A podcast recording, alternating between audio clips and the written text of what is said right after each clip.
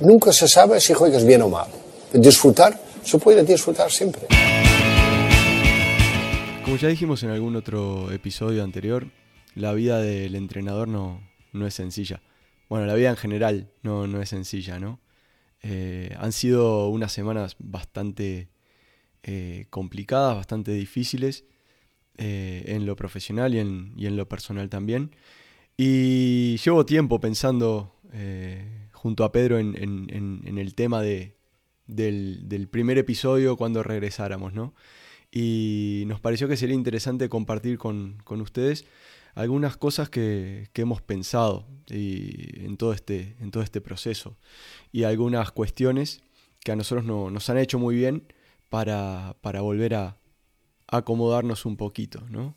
Porque no todo es lineal, ni todo es fantástico como, como todo el mundo quiere hacer ver en, en Instagram. Eh, la vida en general y la del entrenador en particular es, es complicada y tiene muchas subidas y bajadas. Así que hoy queremos compartir con ustedes cinco hábitos que, que para mí, para nosotros, eh, son muy interesantes y son muy importantes y nos han ayudado mucho a, a a crecer como, como personas y, y como entrenadores. Así que hoy vamos a compartir esos, esos cinco hábitos con, con ustedes.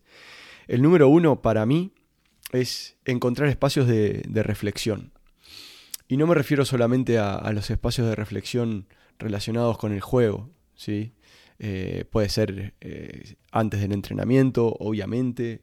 Creo que durante el entrenamiento nos tenemos que hacer espacio para reflexionar también. Somos, muchas veces veo muchos entrenadores eh, con el dale, dale, vamos, vamos. Y, y depende del rol que te toque en ese momento, ¿no? En, en el cuerpo técnico, o depende de las necesidades que tenga el equipo en ese momento. Pero a mí muchas veces me ha ayudado también eh, hacer un poco de zoom out, dar un paso para atrás. Y, y ver el entrenamiento, ver lo que está pasando desde un, un lugar más, más crítico y, y más reflexivo. Y eso tiene que ver mucho con, con, con hablar poco, intentar hablar poco, intentar construir las actividades de manera que, que, que hablen por sí solas y, y que uno sea consciente de que es necesario generar ese espacio, ¿no? Eh, y después, para mí, post-entrenamiento, post-partido. Yo sé que no todos tenemos Eh, la misma realidad, no todos tenemos las mismas dinámicas. Yo también entrené eh, en un amateur o en un juvenil a las ocho y media de la noche, después de trabajar, después de estudiar y, y terminar el entrenamiento a las diez de la noche, con un frío que pela en invierno, y llegar a casa a las once y media, doce para comer, y al día siguiente levantarte a las siete para ir a trabajar. También, también me, to- me ha tocado eso y sé que no es fácil. Pero... Pero tenemos que encontrar esos espacios post-entrenamiento para reflexionar, eh, para compartir con otros compañeros del cuerpo técnico, para intercambiar alguna idea con algún jugador. Es necesario encontrar esos espacios. Pero yo me refiero sobre todo a, a esas reflexiones y encontrar esos espacios de, de tranquilidad que se pueden dar este, fuera de, del ámbito del fútbol, ¿no? Eh, no sé, en algún momento, por ejemplo, cuando yo estaba haciendo Eh, cursos de entrenador y le quería dedicar tiempo a, a mi familia, pero tenía que hacer tareas, tenía que hacer deberes y a la vez eh, cumplir con las exigencias de, del equipo en el que estaba trabajando en aquel momento. El único hueco que me quedaba era los fines de semana por la mañana. Entonces yo lo que hacía era, era ponerme el despertador bien temprano, sábado y domingo a las cinco de la mañana, para, para poder tener esos espacios de, de lectura, de reflexión, eh, después hacer tareas, y después, a partir de las nueve, diez, cuando ya, ya mi hijo se levantara, poder dedicarle tiempo a él los fines de semana, que era el único momento de la semana en el que le podía dedicar tiempo. Así que, no sé, tal vez tu momento sea antes de dormir, tal vez sea al despertar, pero encontrar esos momentos de, de reflexión, encontrar esos momentos de, de también para la gratitud, para... para, para bajar un poco la pelota al suelo e intentar poner un poco las cosas en, en perspectiva. El segundo hábito que, que a mí me ha ayudado mucho es el, el de, eh, y aunque pueda parecer contraintuitivo, no lo sé, es leer cosas que no son de fútbol. Eh, hay editoriales que se dedican eh, exclusivamente a, a, a publicar contenidos de fútbol y está bueno. Yo creo que, que, que en España, y ahora se está extendiendo a América Latina, una de las grandes ventajas que, que hemos tenido es la cantidad de publicaciones que hay respecto a fútbol, ¿no? Así nos encontramos libros, bueno, de la editorial M S Sport, eh, tenemos la librería deportiva que, que comercializa este, también eh, libros de deporte y, y de fútbol, y está buenísimo, es muy importante, y sin esas editoriales, sin esos autores que crearon esos libros, yo por lo menos no estaría eh, donde estoy. No me refiero a, a que esté este, viviendo la vida eh, soñada, pero, pero bueno, me gano la vida con, con esto del fútbol, y, y el camino que yo he recorrido sería totalmente diferente sin esas editoriales. Pero creo que llega un momento en el que en el que uno necesita encontrar eh, estímulo y necesita encontrar inspiración en otros contenidos que no tienen que ver con el fútbol, ¿no? Eh, no es una crítica a, la, a, la, a los autores ni a las editoriales que se dedican al, a la temática del fútbol ni del deporte, ni mucho menos. Como decía, a mí me han ayudado, me han ayudado mucho a, a crecer y, y a poner a disponibilidad del público en general un conocimiento que muchas veces está... está reservado para ciertos círculos. Bueno, de hecho, ya aprovecho y les cuento. Pedro y yo, eh, uno de los motivos por el cual habíamos parado un poco también con, con Salí Disfrutad y, y también con Pantalla en Posicionales, porque estamos en un proyecto de, de la publicación de, de un libro eh, y, y otras cosas que, que ya van a venir también eh, y a las cuales les estamos dedicando también tiempo. Eh, pero yo últimamente no leo mucha cosa de libro. Creo que el último libro que leí fue... el Pep Táctico, que anda por ahí, de Albert Ballesteros, que no me canso de recomendarlo porque me pareció una, una maravilla de libro, pero sí que te diría que en los últimos, en el último año, en los últimos dos años, la mayoría de cosas que he leído tienen, tienen que ver con cosas que, que no están directamente relacionadas con el fútbol, aunque es inevitable y es imposible que cualquier cosa que nosotros veamos, o por lo menos a mí me pasa, veamos, leamos, escuchemos, eh, al final lo terminemos relacionando con, con el fútbol. Eh, últimamente estoy leyendo cosas sobre neurociencia. Eh, hace poco terminé este libro de, de la doctora Marian Rojas Estapé. Eh, bueno, me lo compré en inglés porque me lo compré acá en Estados Unidos. Es eh, cómo hacer que, que ocurran cosas buenas. Supongo que sería la traducción del título en, en español. Y me pareció... fantástico, me pareció excelente. Tengo también acá algún libro de Marina, de, de Goldman. Eh, y ahora estoy arrancando con eh, meditaciones de Marco Aurelio, porque bueno, me estoy intentando introducir al, al mundo de, del estoicismo. A mí el, el ámbito de la filosofía siempre ha sido un ámbito que, que me gustó, que me ha llamado la atención. He tenido la suerte de, de tener... grandes maestros en ese sentido, como, como Dani Fernández.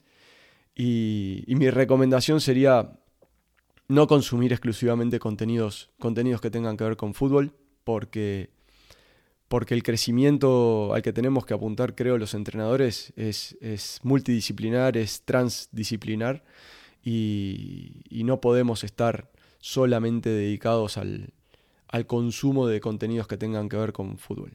Eh, para mí es importantísimo eh, también encontrar, como les decía, inspiración y conocimiento en, en otros ámbitos que creo que, que, que podemos aplicar el, al ámbito del fútbol también, sin duda. El tercer, el tercer hábito que, que sé que es un poco difícil a veces eh, es el de alejarse de redes sociales. Cada vez le veo menos ventajas a las redes sociales.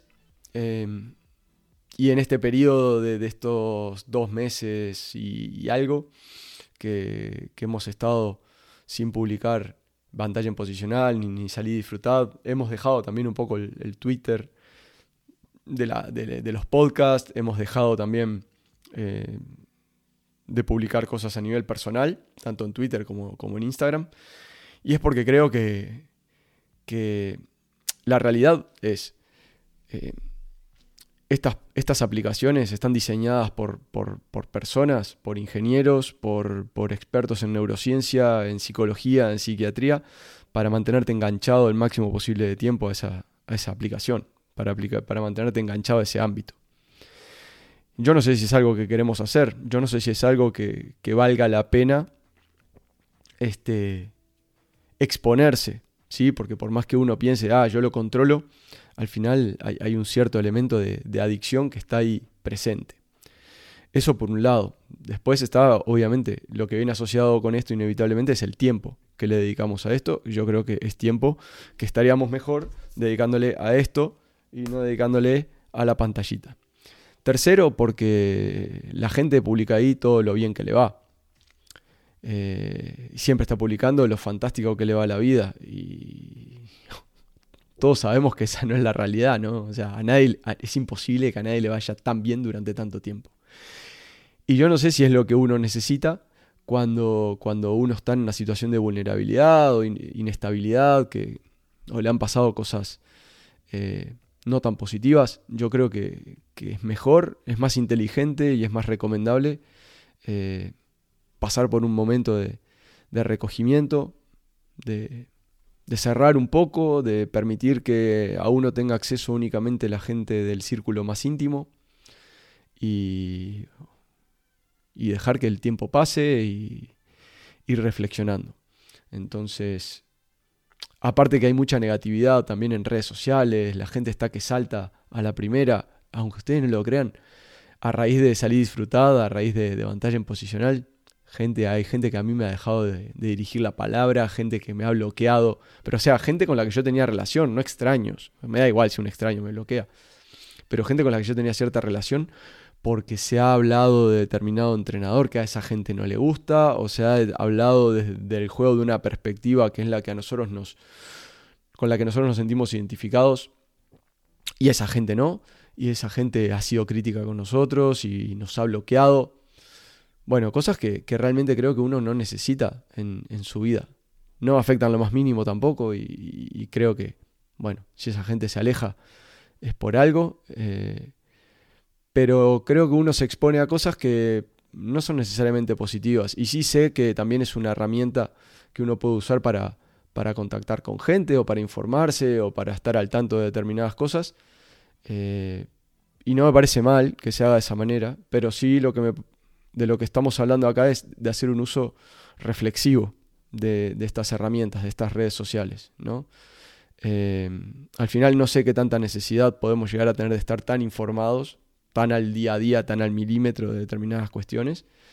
Eh, y si lo usamos para un medio para, para contactar con gente, genial, que sea ese el fin y, no, y evitar estar expuesto a, a la negatividad o estar expuesto a, a, a, bueno, a un montón de cosas que creo que traen las redes sociales que no son beneficiosas para la vida del entrenador y no son beneficiosas en, en general. Después, el, el, el cuarto hábito que yo creo que está bueno es el de evitar el consumo compulsivo del fútbol. Y esto yo lo, lo puse hace algún tiempo en, en alguna story de Instagram y, y creo que mucha gente estuvo de acuerdo conmigo. Durante mucho tiempo yo también fui el, el, el primero en, en, en querer ganarme la, la etiqueta de ser un enfermo del fútbol. Eh, y está, está bien, todos pasamos por esa etapa, es, está bueno, pero yo no sé si te hace mejor entrenador ni te hace saber más de fútbol quedarte viendo un, no sé, Slovan Liberec Slavia Praga. No, no, no, no sé si te va a aportar algo. Eh, o verte todos los partidos de la Liga Española. Eh, no sé, no sé. Yo al final... Eh, Creo que hay, hay diferentes tipos de fútbol y, y, y cada uno tiene un perfil de, de, de consumidor, entre comillas, diferente, porque al final el fútbol nos lo quieren vender como un producto, ¿no? Entonces no dejamos de ser consumidores. Eh, no sé, no sé, yo, yo lo, lo, lo equiparo a, a pretender comer en todos los restaurantes de una misma ciudad. Eh, no, te, no te tiene por qué gustar toda la comida, ni te tiene que gustar cómo te atienden en todos los restaurantes, ni te tiene que encajar en tu bolsillo el precio de todos los restaurantes.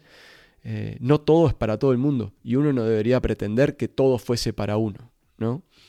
Entonces, bueno, ahora a raíz del libro que estamos escribiendo con Pedro nos estamos enfocando en, en veinte equipos eh, con los cuales nosotros compartimos una, una sensibilidad, una forma de, de entender las cosas, eh, de entender el juego, que al final tal vez sean veintiuno, tal vez sean veintidós, porque en el camino vamos encontrando otras cosas que son, son atractivas.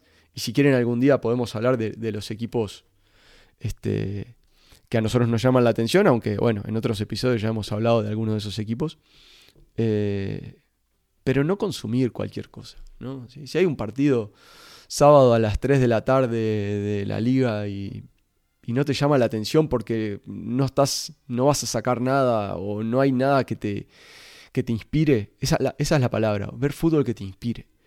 Eh, no lo veas, dedicale ese tiempo a tu mujer, dedicale ese tiempo a tu hijo o dedicale ese tiempo a leer un buen libro. Pero no estés malgastando el tiempo viendo algo, creyendo o, o, o, o, o sintiendo que estás obligado a ver ese partido, estás obligado a consumir eso, ¿no? Otra cosa bien distinta es cuando uno está en un equipo y, y por motivos profesionales tiene que ver cosas que a uno no le gustan. A mí me ha pasado y, y estoy seguro que, que a todos los que, los que estamos en, en esto nos ha pasado de ir a ver partidos con una finalidad profesional. Perfecto. Eso, eso es entendible y es razonable, y yo le he dedicado muchas horas de mi vida a ver fútbol que no me gusta, pero que debo ver porque es necesario por motivos profesionales, porque voy a enfrentar a ese equipo o porque necesito conocer a ese entrenador al que voy a enfrentarme en algún momento. Fantástico. Ahora, si hay un Frosinone este, San Benedetese de la Serie C italiana y no vas a sacar nada de eso, y no hay un motivo profesional que lo justifique, no lo veas, ¿sí? Y, y ya que estamos, eh, no entiendo lo de las dos pantallas, viendo la story de Instagram, viendo dos partidos a la vez, yo no sé cómo pueden analizar dos partidos a la vez. Vamos a ver partidos que nos inspiren, vamos a ver fútbol de autor, fútbol de entrenadores o de equipos que, que realmente nos provoquen algo y que realmente creamos que nos está generando algún tipo de aprendizaje significativo. Lo demás es llenar el tiempo de manera compulsiva, creyendo o, o, o para tirar la story y que la gente vea, oh, cuánto fútbol ve, o vamos a ver cosas que realmente eh, nos llenen y, y, y nos generen algún tipo de, de aprendizaje significativo. Si no, es, es tiempo malgastado que lo podríamos estar invirtiendo en otras cosas. Y el quinto hábito, que a mí me ha cambiado la vida, Eh, y esto no es nuevo, yo desde siempre eh, intento hacerlo, es acercarse a, a personas que, que nos puedan transformar de alguna manera, ¿no? Mantener un círculo de, de relaciones eh, y si se puede amistades con personas que sean significativas, ¿no? Yo en mi caso, eh, siempre que encuentro, me encuentro por el camino a una persona que yo siento que me puede ayudar a transformarme o a aprender cosas o, o que simplemente conversar con esa gente o tener algún tipo de interacción con esa gente me inspira, no dejo pasar la oportunidad y así, bueno, me he terminado convirtiendo en, en amigo de, de algunas personas que yo, a las que yo admiro y, y, que, y que realmente me, me han transformado y que me han aportado cosas que, que, que siento que me han hecho crecer. Yo no me acerco a personas Eh, pensando en, ah, es que este mañana me puede ayudar a esto, me puede hacer este favor, o porque trabaja en el Barça, o porque trabaja en no sé qué, o porque es amigo de no sé quién. No es la lógica que yo uso para, para relacionarme. Obviamente hay relaciones eh, de trabajo, relaciones de, de, de negocios, si se quiere, que son un poco inevitables, pero yo no las provoco, simplemente el contexto eh, me lleva a ellas, ¿no? Y está bien, uno tiene que, que, que ser respetuoso con, con, con ese tipo de, de situaciones y, y, y mantener y cultivar también ese tipo de relaciones porque son importantes, ¿no? Pero, pero me refiero a buscar gente que pueda ser de alguna manera un maestro, gente que pueda ser un mentor, eh, esa gente que, con la cual después de... de De, de haber conversado te, te duele la cabeza porque te enseñaron cosas nuevas o porque te estuvieron haciendo pensar mucho tiempo, o simplemente gente con la que después de relacionarte eh, te sentís más, más ligero, ¿no? Y, y, y, y, te hace, y te hace tener ganas de eh, ir a ver aquella, esa película de la que te hablaron, o ir a ver ese documental del que te hablaron, o leer ese libro, o ver a ese equipo del que te hablaron, porque ellos lo ven y lo siguen. Eh, creo que está bueno tener, tener mentores, tener, tener maestros, aunque ellos no sepan que lo son, eh, tener esos mentores, esa gente que, que te inspira y que te quiere y que te ayuda a, a querer ser mejor cada día. Así que nada, espero que, que, que este regreso eh, les haya servido de algo. Eh, como siempre, ya saben, estamos tanto Pedro como yo eh, a disposición. Nos escriben, nos mandan un mensaje, nos dejan un comentario en este video. Eh, y esperemos que, que este regreso de Salí y Disfrutad eh, sea por un, por un largo tiempo. Ya les digo, eran, han sido unas semanas un poco difíciles, pero... Pero bueno, ya nos sacudimos el polvo y, y estamos de vuelta, de vuelta en el ruedo. Así que espero verlos por acá. Espero que, que, que volvamos a tener esas interacciones que veníamos teniendo, que son de esas cosas que a nosotros nos, nos inspiran y, y nos ayudan a, a querer ser mejores cada día. Un fuerte abrazo.